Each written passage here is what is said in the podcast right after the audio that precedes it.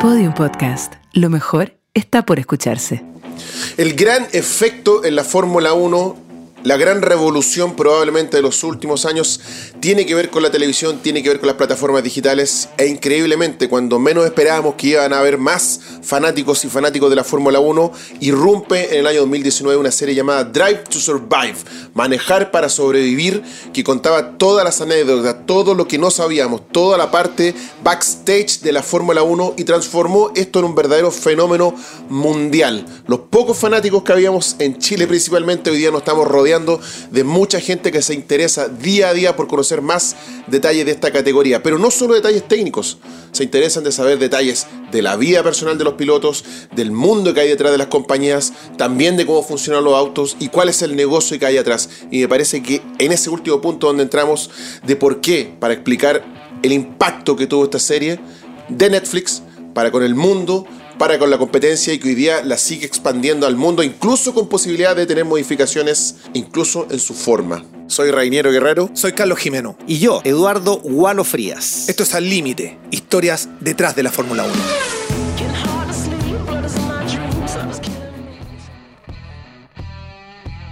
Considero que la serie Drive to Survive tiene varias cosas positivas respecto de lo que le ha dado a la categoría. Eh, evidentemente amplió el público eh, a uno mucho más transversal, menos tuerca, menos comprendedor de lo que es eh, el motorsport, incluso menos interesado en el deporte en general, pero sí con intereses puestos en las historias que entretienen, en los pasatiempos, en cómo de algún modo poder quemar horas. Eh, y aquí creo yo que viene el punto más importante dentro de los atributos que tuvo Netflix, que llenó una oportunidad en un momento muy coyuntural tengo la convicción de que si Drive to Survive se hubiese estrenado en otro momento distinto de la pandemia, su efecto no habría sido tan inmediato, tan explosivo. Eh, capturó un público que estaba con tiempo que disponible. ya estaba cautivo, de hecho, en su casa. O sea, la plataforma digital de Netflix ya existía, ya había una comunidad eh, suscrita, ya teníamos todos eh, en algún momento la atención puesta en lo que nos ofrecía la parrilla Netflix. Claro. Pero eso aumentó con la pandemia, con las restricciones de movilidad, con el espacio disponible en casa, con mm. cómo quemar horas, cómo, cómo, entretenernos en conjunto con familia. Porque yo creo, Reiniero, igual que si hace cinco años le decíamos a los hijos, a la polola, al amigo, a la amiga que te acompañaran a ver la Fórmula 1 como tú lo hacías tradicionalmente, yo creo que él no era la respuesta más segura, pues la categoría existe hace muchos años. Entonces, si no hubo interés antes, ¿por qué ahora? Mm. Claro, porque teníamos todas estas condiciones, siento, y creo que ahí eh, hay un acierto en, los productores de esta serie de aprovechar el momento, aprovechar la plataforma, de instaurar nuevas temáticas en torno a la categoría mm. y, por eso crece el público. Ahora, me pregunto y les pregunto a ustedes, ¿cuánto tiempo más este público va a estar fiel a la categoría? Porque yo dudo de la, de la fidelidad hacia la categoría, más bien su fidelidad es hacia la serie. Mm. Ah, ya, ya, te entiendo. ¿Tú crees que fue algo muy relacionado a la serie? este acercamiento. Mira, yo, yo creo en el fondo que mm, la gente está buscando siempre, desde que es persona, eh, superhéroes, ¿no es cierto? Está buscando referentes, está buscando el, de alguna manera identificarse con personas que hacen algo que a uno le gustaría hacer o eventualmente le gusta ver el esfuerzo de otros y no el propio. Yo creo que en eso descubrir ah, en la Fórmula 1 que tenemos pilotos que van sentados arriba de un auto, que antes de la serie creíamos que era muy fácil manejar un auto, ¿no es cierto? Además que decíamos, oye, pero si el auto es el que hace las cosas y el piloto, como que no, no, no se muestra esa parte y es muy difícil verla si tú no estás dispuesto a ir a verla o a buscarla, ¿no es cierto? ¿Dónde está la información de la Fórmula 1 antes de esta serie? en revistas especiales, en sitios especiales, y tienes que tener tú una voluntad de ir a buscar esa información. Sin embargo, teníamos otro evento deportivo que entrega toda esa información y de la cual se toma el ejemplo, que es el fútbol. Porque la gente del fútbol, los que siguen al fútbol, siguen a los jugadores, saben las pololas que ha tenido, los hijos que ha tenido, cuánto equipo han en cuánto equipo han estado, se las saben todas. Hasta mí que me cargue el fútbol, sé muchas cosas de esas. En cambio, en la Fórmula 1 no, pues tenéis que ir a buscarla. Y aquí la serie te entregó en detalle no solo el acontecer de una disciplina, sino que también el trabajo personal de cada uno de los pilotos. Y eso yo creo que es un gran logro. Y fíjate que yo creo que ayudó a que las personas normales descubrieran que detrás de un deporte tan frío a veces como la Fórmula 1 hay mucho más eh, cosas que rescatar. Pasión. Y, sí, la pasión, pasión. Hay muchas más cosas que rescatar. Yo personalmente creo que de las que tú puedes rescatar del fútbol. Porque para mí el fútbol es un bonito juego, pero es bastante inmoral. En cambio, en la Fórmula 1 no hay tanta inmoralidad ni a la vista ni cuando te metes adentro. Existe, pero no tanto como en el fútbol. Les voy a entregar unos datos y después les voy a dejar una pregunta. Eh, con una media de 946 mil espectadores por carrera de audiencia, la Fórmula 1, eso fue el 2021, aumentó un 41% en comparación al campeonato del 2019, que fue un 50, y un 56% si lo comparamos con el 2020. Eh, de hecho, el, el, último Gran Premio de los Estados Unidos logró la séptima mayor audiencia de cable registrada en los Estados Unidos. Y esto tiene que ver con que también esto se trasladó a la pantalla, se trasladó a los teléfonos y a las tablets. Entonces mm. hizo que la Fórmula 1 pudiera llegar a muchas más rincones. La venta de entrada, ni hablar, a partir del Drive to Survive en Estados Unidos aumentó un 15% en el primer Gran Premio de Austin que se hizo después del estreno de la serie, vale decir, ese mismo año, 15% eh, más de ventas y el 2018 la audiencia de la Fórmula 1 fue alrededor de 547 mil eh, espectadores y el 2021 llegó a 934 mil, o sea, aumentos por todos lados. Pregunta, y, tú de alguna manera lo, lo tocaste ahí, ¿salvó la Fórmula 1 se salvó gracias a Drive to Survive? Yo creo que definitivamente Reiniero, en mm. términos comerciales. lo que estamos diciendo que podría haber seguido un, si, hubiese seguido bajo el mando de Bernie Eccleston mm. y seguía siendo un mundo súper europeo, para un público súper nicho, hoy día podríamos estar hablando ya del ocaso de la Fórmula 1 porque se la estaría comiendo la Fórmula E, no sé. Mira, no, o, sé, esto ayuda... si lo ocaso, no sé si lo ocaso, pero claramente no estaría donde está. Yo siento que dentro de los últimos grandes aciertos, el primero fue llegar al mundo árabe eh, fue una muy buena decisión estratégica, comercialmente hablando. Fueron allá no a buscar pilotos, no, a buscar equipos, no a buscar desarrollo de motores, fueron a buscar dinero mm. en circuitos que se trazaron en tres años, se trazaron y se hicieron, lo que es una locura. Pero ahí fuiste a buscar plata, Plata, derechamente, que no estaban. Es, que, es, que, hay plata y están las personas que les gustan las tuercas, ¿no es cierto? Los árabes tienen los mejores autos del mundo, los tienen hasta votados incluso, pero, pero no habían llegado ahí. Pues, pero bueno, fueron a buscar plata. Un paréntesis respecto a este punto. Ojo, que lo que fueron a buscar es dinero de los jeques que pagan por darse el lujo de tener las carreras. porque la audiencia y la convocatoria a los grandes premios del mundo árabe es bajísimo. Mm, bajísimo. Las carreras se llenan en Europa y ahora se llenan en Estados Unidos. Mm que tampoco estaba en esa figura. Entonces la decisión comercial cuando los cuestionaron, ¿por qué vamos a ir a correr a Azerbaiyán? ¿Por qué vamos a ir a correr a Jeddah? ¿Por qué vamos a ir a correr a, a, a, Bahrein. a Bahrein? ¿Por qué? ¿Por qué partimos el campeonato y por qué corremos de noche?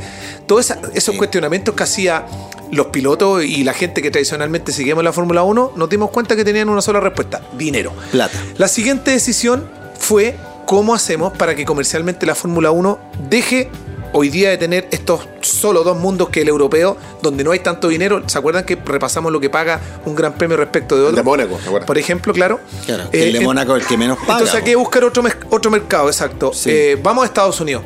Vamos a Estados Unidos, pero Estados Unidos no se entra vendiendo solo una carrera. En Estados Unidos, en Estados Unidos se entra vendiendo el pack and play. Todo hecho y listo. Y esto era incluyendo la serie. Aun cuando hay un origen británico en, la concepción del modelo televisivo. Eh, para la pero no es Liberty Media la que de alguna manera claro. visualiza que hay que mostrar los norteamericanos, la Cuando, le compran la Fórmula 1 a Bernie Eccleston, ahí comienza a cambiar el Liberty Media dice, no es solo ofrecer una, un gran premio, después dos y ahora tres. Mm. Lo que necesitamos es un gran premio que pase por una ciudad icónica, callejera y empiece a trazar toda esta estrategia. Dentro de esto, Liberty Media dijo, tenemos que tener una serie.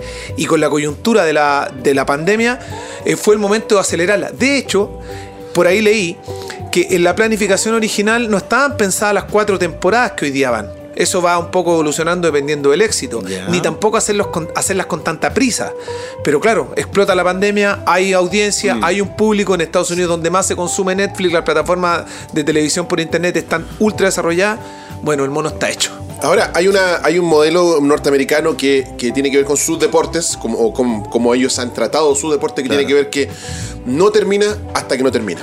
¿No? Ese es el modelo. Vale decir, hasta el último segundo. El ejemplo es el básquetbol, ¿no? Hasta el último segundo se juega. La IndyCar se corre hasta la última vuelta. Y un poco el miedo que había con la Fórmula 1 y por qué había esa reticencia era que muchas veces el campeonato terminaba cinco fechas antes. Y se acabó el campeonato, ¿no? o la carrera misma, ya sabíamos que Hamilton iba a ganar la carrera con 20 vueltas quedando o mitad de carrera porque ya no lo pillaron más. Entonces, para eso los gringos no les gustaba ese modelo. Y un poco quieren acercar. Y ahí donde yo también planteo mi preocupación porque ya esta cosa formal que tiene que ver con la serie, con los circuitos, con Las Vegas, con Miami, ¿no? Eso se ve también. Pero entiendo que hoy día la intención de Liberty también es ir a cambiar el modelo de la Fórmula 1 aprovechar lo que pasó el año pasado, que efectivamente el, el, torneo terminó cuando terminó, en la última vuelta de Verstappen con Hamilton. Y eso Como si se hubiese escrito un guion. Y eso es lo que ellos quieren de aquí para adelante. Pero eso también obligaría a modificar la Fórmula 1, incluso acercarla a modelos como NASCAR, acercarlo a modelos como Indy, igualar motores incluso, o hacerlo en otro tipo de circuito, o mm. cambiar los modelos de carrera. Igual eso es peligroso, creo, porque tocaría como el fondo también de la Fórmula 1. ¿no? Atenta al espíritu de la Fórmula 1, que es competencia en todo. De hecho, hoy día, yo, para mí, esto también ocurre en el MotoGP, hay un atentado al, espíritu de estos deportes que son tan extremos como la Fórmula 1 y el MotoGP, que tiene que ver precisamente con la intención de algunos de homologarlo, homologarlo todo, cuando en realidad eh, el espíritu de estas disciplinas es todo lo contrario, es competir en todos. Mm. Antiguamente se competían hasta los neumáticos, que ellos corrían con Bridgestone y otros con Michelin, y en algún minuto estuvo Firestone, Goodyear. Esa competencia yo la echo de menos, de verdad. Porque hoy día, por ejemplo, el caos que está ocurriendo en MotoGP y que también hay algo en Fórmula 1, tiene que ver por los neumáticos. Entonces al final, ¿quién está corriendo? ¿Es el piloto o es el, o es el neumático? ¿Quién es el que está compitiendo? Si fueran los neumáticos solo monomarca, realmente no hay competencia, no hay desarrollo. Pero se están generando algunos problemas por culpa de esa situación de que no hay desarrollo. Porque no hay otra marca que los empuje. No hay otro proveedor. Exactamente. Si hubiera competencia en neumáticos, créanme que no estaríamos con los problemas que hoy día hay de los neumáticos. ¿Corremos riesgo de que, de que la Fórmula 1 se pueda transformar en un NASCAR, por ejemplo? Cosa que a mí no me gustaría verlo. A mí tampoco. Yo creo que no. Mira, un antecedente respecto a lo que tú decías, Reñero, fue, por ejemplo, las carreras de sprint. No teníamos el modelo del sprint, sino hasta que Liberty Media se hace la Fórmula 1 y lo plantea en los últimos dos años, justo, justo, mira. Y no han resultado mal. Esto tampoco es un secreto. Esto se sabe en todas sí, es partes. Sí, sí, es verdad. Eh, ¿Cómo, perdón? Me han entretenido. Sí, han entretenido Yo creo la Sprint Race. Mm, llenan un poco la jornada del sábado. ¿A dónde voy con esto? Es, eh, ellos necesitaban vender un pack completo para el fin de semana. Eh, el, gringo compra el, el, pack completo y eso incluye cabritas, bebidas y dulce y todo, y la carrera. Bueno, ¿qué hacían el sábado? No teníamos nada. Teníamos una clasificación que dura para ellos Q3, Q2, Q1 y. Una hora. Oye, pero hay, hay cinco autos fuera en Q3, mm. hay 10 autos fuera en Q2. Bueno, que fome. Metámosle entonces una carrerita. Estos son conceptos de llevar más espectáculo al fin de semana. Eh, donde sí creo que le doy el voto a, a las voces que yo creo que todavía influyen en la Fórmula 1, que son algunas voces de la FIA, por suerte, por suerte, para lo bueno y para lo malo. En este caso, para lo bueno, que la FIA ha defendido la carrera el domingo, imposible que sea el sábado. Ojo, que eh, Las Vegas la quieren cambiar. ahí está el primer modelo. Pero la FIA dijo que no. Ahí está el primer aviso, que Las Vegas está poniendo todas las lucas encima para que la carrera se corra el día sábado, la noche justamente. ¿Por qué? Porque hay más audiencia televisiva los sábados en la noche. y, ah, porque, mira. y porque ellos funcionan así. Claro. Eh, la FIA dijo de momento que no y que las carreras son los domingos y por otro lado ha mantenido algunas cosas que son propias de eh, la herencia europea del automovilismo de competencia como Pero y ahí en Las Vegas casaría perfecto un sprint el sábado en la noche, esa carrera que quieren ellos. tendrían, que correr el domingo en la noche para poder tener el tiempo suficiente. Y ahí se desfasa con el horario europeo. Entonces, mm. quieren correr el sábado. Ah, tienes razón. Eh, y hay una logística en, la cual la FIA quiere cambiar. Las Vegas, una ciudad de noche, de día un calor insoportable en el momento en que se corre y, no, funciona. Siento que en lo positivo, la, la, categoría se globalizó, llegó a más personas, tenemos una serie, hay hoy día al menos eh, intereses más abiertos y conocen a un piloto, al otro, la respetan más mm. en el ambiente generalizado. Sabemos que antes era mínima, salvo la, aparición cuando había un accidente grave. Sí. Pero por otro lado, Rainero, cierro con esto, no tenemos que tener cuidado porque en el exceso de comercialización de la serie es cuando se empieza a desvestir su identidad. Claro. Exacto. Yo soy de la generación que esperaba a la 8 de la mañana en el televisor, en el televisor de la casa, en el televisor de la casa que estaba en la pieza de los papás. Te lo adueñabas en ese Claro, a las 8 de la mañana todos los domingos esperando si había carrera o no, porque no había una, una, información en el diario, no salía, sabía, ¿no? Entonces, eh, muchos fines de semana tuve que no había carrera. Pero tuviste la, Fórmula 1 desde que la comentaba, no sé, Iván González. Sí, por año 85, 86, yo creo, por ese, de ese año para Juan Francisco Ortúzar después. Exactamente. También. Guayo Rivero también estaba, en esas, transmisiones. sí. Todas esas las vi. Y claro, uno viene de esa época y hoy día encontrarse con nuevos públicos que te hablan de la Fórmula 1 como si fuera un, partido de fútbol, como, como decía Walo, es como, igual me genera un poquito de conflicto interno, como, oye, yo estoy, yo estoy acá desde antes que tú, ¿ah? yo me sé esta historia solo cuando no la hablaba con nadie. Y ahora, y ahora me siento que contarle y explicarle de qué se trata esto.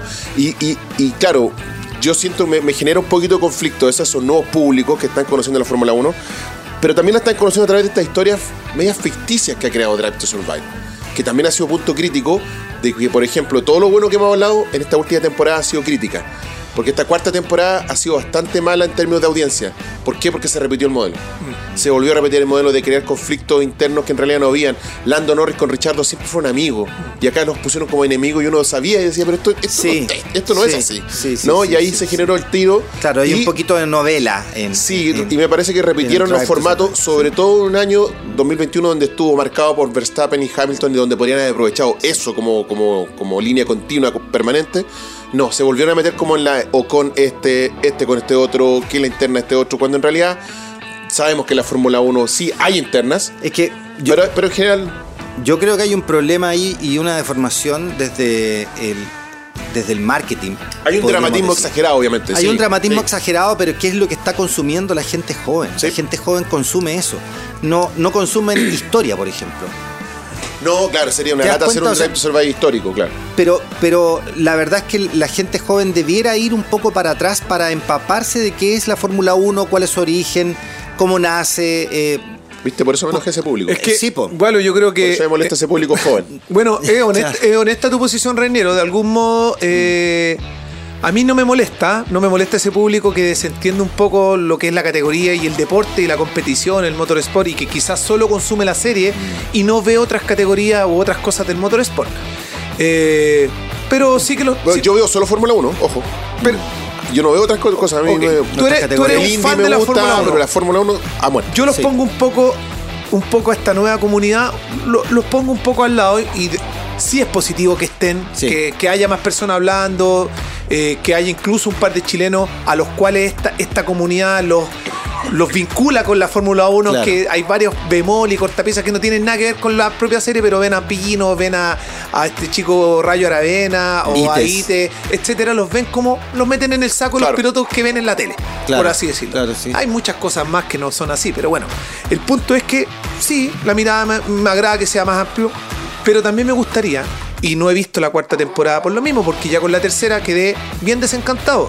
Me entretuvo la primera, en el momento que ya les dije, coyuntural, fantástico, estaba encerrado en la casa y para mí fue como cuando, cuando hubo un campeonato con menos carreras y cuando no teníamos, no sabíamos si largaba después de Australia y yo veo la serie, dije, compadre, este es el paraíso, ¿o no? Sí, Y después, bueno, la Nos logró entretener mucho. Súper. Y volver un poquito en el mejor momento a lo, que, a lo que habíamos perdido, sí. Pero hoy día, bueno, hasta la tercera desencantado, prefiero definitivamente Reinero igualo ver la carrera el domingo. Me gusta ver la clasificación, me gusta ver la disputa en pista y me encantaría que toda esa comunidad se traspase el domingo a las carreras, con, con, esas mismas ganas. Es que sabes lo que pasa, el, el, público que está viendo en Netflix la serie, ¿no es cierto?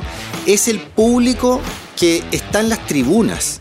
Y el público de las tribunas, antes de la serie, es el que se fanatiza por un piloto, por un auto, principalmente más por una marca que por un piloto. Está ¿ah? bien. Eh, no, sí está bien, está bien.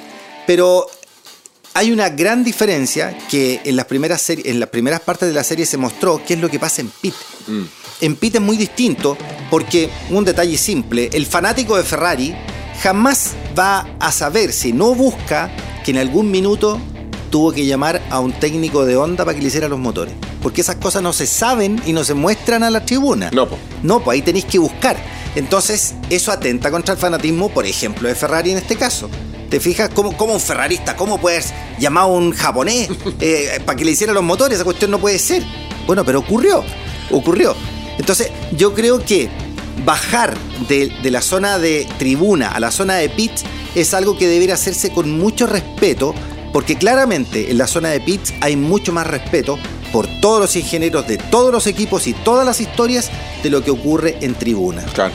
Yo pienso que por eso la primera temporada tocó mucho más Sí. boxes y pits de los que hicieron la siguiente. Ahora, si uno me gustaría saber, porque la opinión de los pilotos ha sido bien esporádica respecto de esto. Sabemos que los benefició mucho, enormemente. Los contratos de imagen y, y publicidad propios que tomaron los pilotos después de la serie fueron gigantes. Fíjate nomás en las cuentas de Instagram cómo explotaron eh, Hamilton, Verstappen, que eran Claro. Verstappen era un desconocido en el Hasta hace eh, dos hasta meses, hace un dos mes y años, medio. Era un desconocido Claro. en el motorsport mundial. Sabían la gente que sigue Los las que carreras. veíamos sabíamos quién Sí, era, nada sí. más. Pero, pero si tú le preguntabas, qué sé yo, a, a- a X persona a un- a- que sigue el básquet o lo que sigue el tenis o que sigue el fútbol, no sabían quién era Verstappen, no tenían ni idea. No sabían quién era Gasly. Claro. Todavía hablaban de Toro Rosso. Pero, el fenómeno Fettel, pues, que acaba de meterse a las redes sociales. ¿Cómo se despide Fettel Sí. a través de, de un mensaje en Instagram? Y- Entonces, y, recién abriendo la red social y se llenó, tiene como 3 millones de seguidores ahora. O sea, les, les hizo increíble. Si a todos les hizo bien. Sí. Pero nos ponemos un poquitito puristas. Tampoco tanto, ¿cierto? Bueno, pero se pone purista yo mismo. Verstappen ya dijo que no estaba disponible para la temporada quinta, que es la que ya se está grabando Qué este bueno. año para la próxima, porque justamente fue tanta la exageración en esta disputa Hamilton, Verstappen Sí. y otras historias, sobre todo, insisto, la que marcó el año pasado fue la mm, que fue uno de los primeros capítulos fue Richardo Lando Norris, Sí. donde los pusieron demasiado antagonistas Demasiado. y no era así. Sí. Nunca fue así la historia entre ellos dos. Son muy amigos, de hecho. ah, Bueno, recién ahora hay problemas, pero porque el equipo está Bueno, funcionando mal. pueden haber distancias, si las va a haber siempre, Pero, pero- pero claro, y generó, yo creo que estamos llegando a un punto, me parece, me parece que estamos llegando a un punto igual crítico del efecto Drive to Survive, que eh, en términos eh, generales es positivo. Hay más público, Sí. hay más audiencia, hay más lucas, hay más conocimiento, hay más, hay más de todo. Pero yo creo que estamos entrando también a un punto crítico eh, donde tiene que ver con cómo se viene esta quinta temporada, cómo va a ser esta quinta temporada, hacia dónde va a apuntar y yo creo que lo más importante, si va o no tocar el espíritu de la Fórmula 1, el tema Liberty en general o Drive to Survive, o sea, vamos a tener que tener competencias sobre la base o Sí. de acuerdo a lo que quieren los modelos de marketing económico o vamos a seguir haciendo carreras déjame hacer una como pregunta. las que queremos ver. Déjame hacer una pregunta antes de, de- de- de que nos tengamos que ir. ¿Te gustaría a ti saber, o más bien, qué te gustaría saber de todo el circo de la Fórmula 1? ¿Qué crees que falta mostrar?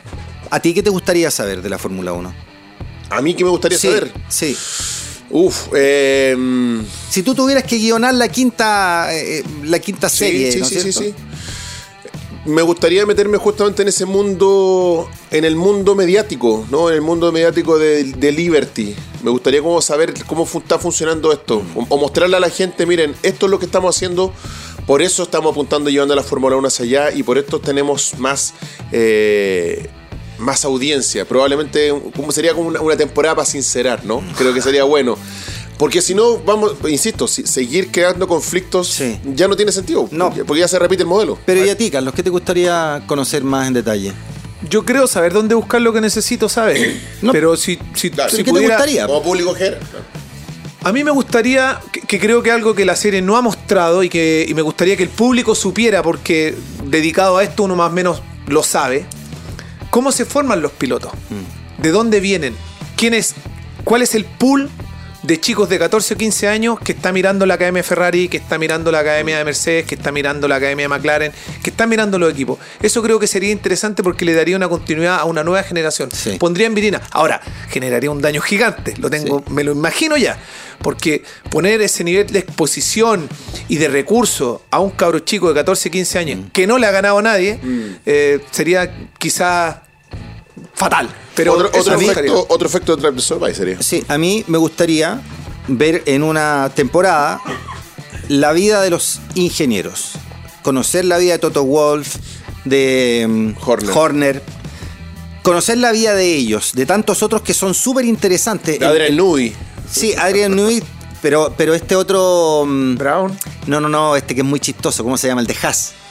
Ah, eh, El Gunther. de Haas, Gunther. Gunther es un gallo que, la- que ama la montaña Sí. y se pega unos piques a la montaña, pero increíble. Esos detalles me encantaría conocer, pero también hay otros que son súper interesantes. Por ejemplo, cuánto lucha un mecánico para llegar a ser mecánico de la Fórmula 1, aun cuando se dedique por muchas temporadas solo a poner ruedas, sacar y poner, pero él está en la Fórmula 1, mm. él es un mecánico de la Fórmula 1. Detrás de esas personas que están súper invisibilizados hay de todo, hay de todo. Por supuesto que un logro cuando están ahí, pero previo a eso, ¿cuánto hay? sacrificio bueno, enorme. Hay buenos capítulos. Me encantaría yo creo que lo van a incluir, yo creo. Me encantaría. Y, y, a los chicos también, te lo aseguro. Lo que no vamos a ver nunca, no sé, lo de Liberty Reynero, me encantaría a mí también, pero no sé si ellos van a querer mostrar ah. sus planes porque salen con cada cosa. Bueno. El efecto Drive to Survive.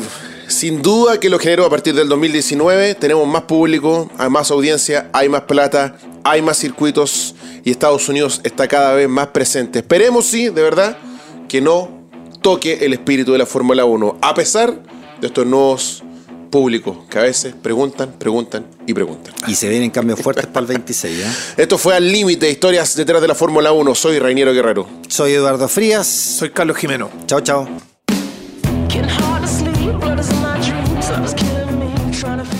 Al Límite es un contenido original de Podium Podcast en colaboración con Radio Futuro. Para escuchar más conversaciones como esta, entra a podiumpodcast.com, futuro.cl, Spotify o donde escuches tus podcasts. Síguenos en nuestras redes sociales y búscanos como Podium Podcast Chile y Radio Futuro. Voces y contenido, Reiniero Guerrero, Gualo Frías y Carlos Jimeno. Edición, Paula Domínguez y Diego Puebla. Producción sonora, Nicolás Aguirre.